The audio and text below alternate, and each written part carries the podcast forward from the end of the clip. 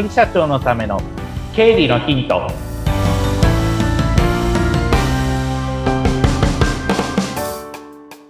皆さんこんにちは。理財実践塾株式会社の池田孝之です。こんにちは。インタビュアーの水野紅子です。本日もよろしくお願いいたします。よろしくお願いします。さあ、確定申告、もう今頑張ってるっていう方多いんじゃないかと思います。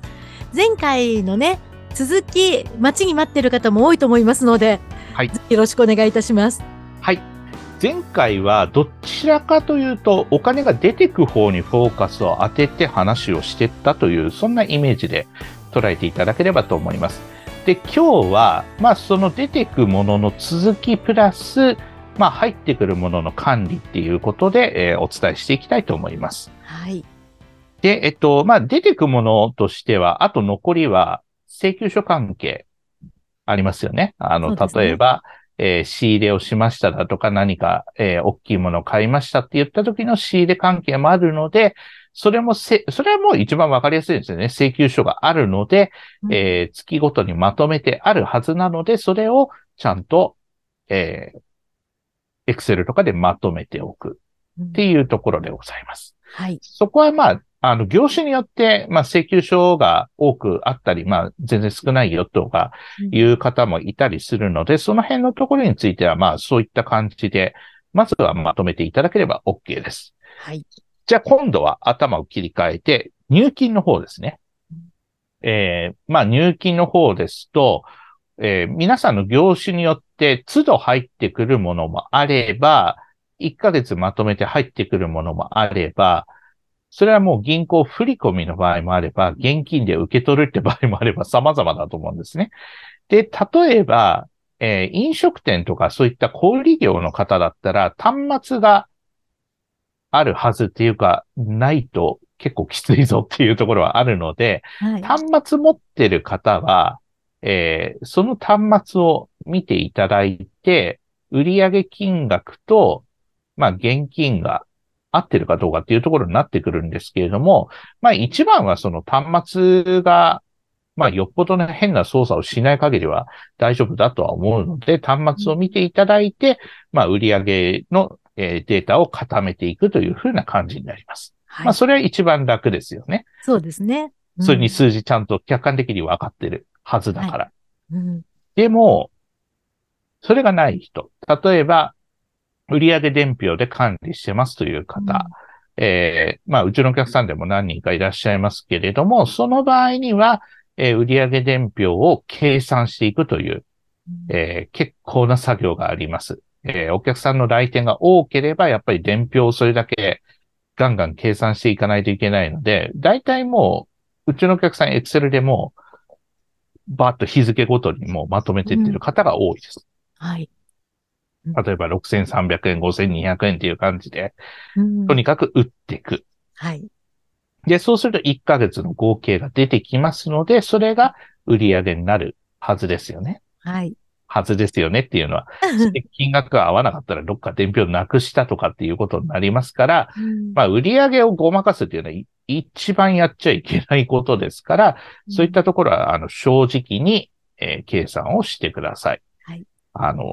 辻褄が合わないことが出てきますので、なので必ず、正直に計算をしていただくということです。はい。で、現金でもらってる人、領収書とかそういった、明細ですね。入金伝票があれば入金伝票ですけれども、純粋に現金でたまたまもらっちゃったっていう方は必ず領収書出してるはずですよね。で、出してなかったらそれも売り上げごまかしてることになりますから、そういったことのないように、必ず領収書を切るっていうことを、実践をしていただきたいと思います。で、そういったデータをかき集めて最後、Excel とか会計ソフトにまとめていくという、そんな作業になってきます。はい。ですが、通帳にもう 100% 入金してるよっていう方だったら、その辺はすぐ、管理はしやすいかなとは思いますので、それでまとめていくという感じでございます。はい。そうすると、ここで注意しなきゃいけないのは、売上、もうちょっと広い意味で言うと、収入というふうな範囲で見ていくと、収入って、まあ、売上もそうですけれども、売上以外で入ってきたものもあります。例えば、補助金をもらいましたっていう方だとか、あとそれからもう今、多分ほとんどないでしょうけれども、飲食店関係の協力金をもらいましただとか、そういった一時金みたいなのをもらいましたっていうところがあるかもしれません。事業関係でもらった収入はすべて、ちゃんと収入ありましたっていうことを入れていかないといけないわけです。それはまた、Excel とかでまとめていただくんですけれども、その時には、まあ、タブが、Excel いくつもタブ作れると思うんですが、売上とは別のタブで、収入事項をまとめていくという、そんな感じでございます。うん、よく忘れがちなのが、飲食店の方とかで協力金をもらいました。で、例えば、〇〇市から、例えば協力金で50万もらいました。でも、それ申告し忘れちゃってます。なんていうこともあったりするので、そういったものについては、後から、あれこれもらってますよねっていうことを多分指摘される可能性が非常に高いですから、そういった、事業に関しての収入っていうのは必ず、忘れずに入れておくように、ここは結構注意点としては必要になってきますっていうところになってきます。はい。ここまで大丈夫ですかね、皆さん。大丈夫なはずです。大丈夫なはずですと信じて。そうすると、入金と出金がこれで出揃ったはずです。はい、まあ、出金についてはそれぞれの科目に、まあ、いくらぐらい年間で、計算、まあ、年間いくらぐらいの、経費があったのかって計算してますし、あとそういった材料費とか仕入れ関係とかも計算されているかと思います。で、売上とかそういった収入面も計算されていると思います。で、そうすると、まあ、売上とかそういった収入から出ていったもの、まあ、仕入れとか経費を引くと、去年1年間の利益が出てきますよね。で、それ計算して、まあ、儲かったか儲かってないかっていうのも、判断できるかと思います。はい。それで、自分でもうとりあえず全部、やろうとしている個人事業主の方は、まあ、そこまで計算できていれば、あとは国税庁のホームページで、自分で、申告書を作ることができます。うん、まあ、それ見ていただくのも非常に良いかなと思うんですけれども、私がよくやるキーワードは、はい、国税庁、確定申告というふうにやると、う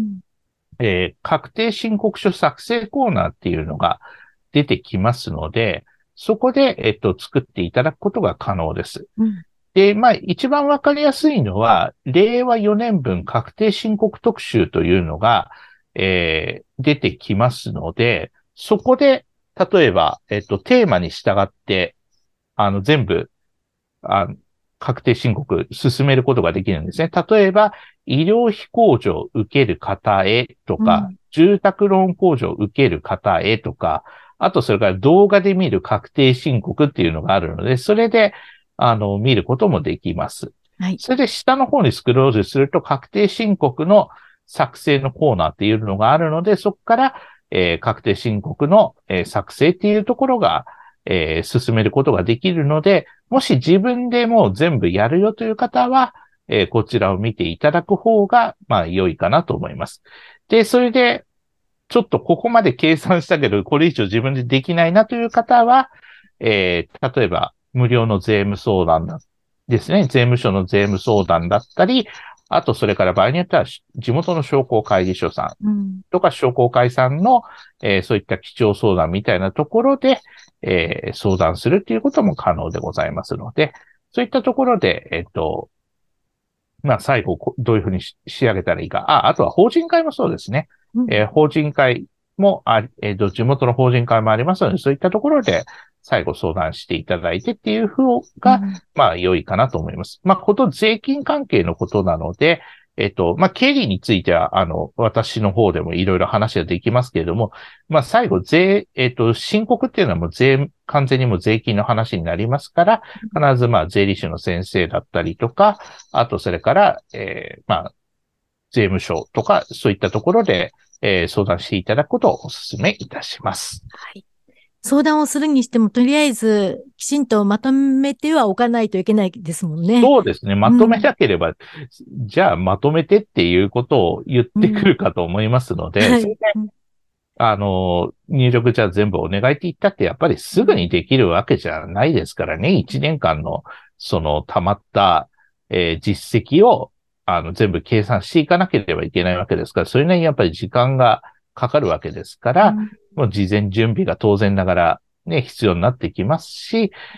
今、前回と今日で話しているような計算の手順というのは当然ながら必要になってきますから、そこはちゃんと、計算をしていただきたいなというふうに思っております。そうですね。きっとこの前回と今回でもう皆さんもちょっと安心したんじゃないかと思いますけども、期限があることですからね。はい。頑張っていただきたいですね。そうですね。ぜひ取り組んでいただければなと思っております。そしていろんな経緯の質問がある方など、池田さんの公式 LINE ぜひチェックしていただきたいと思います。はい、またね、いろんな情報もこう配信してくださってますもんね。そうですね。うん。このポッドキャストの番組説明欄に LINE 公式に行けるようになっておりますので、はい、そちら覗いてみてください。ということで、今回もありがとうございました。ありがとうございました。またよろしくお願いします。よろしくお願いします。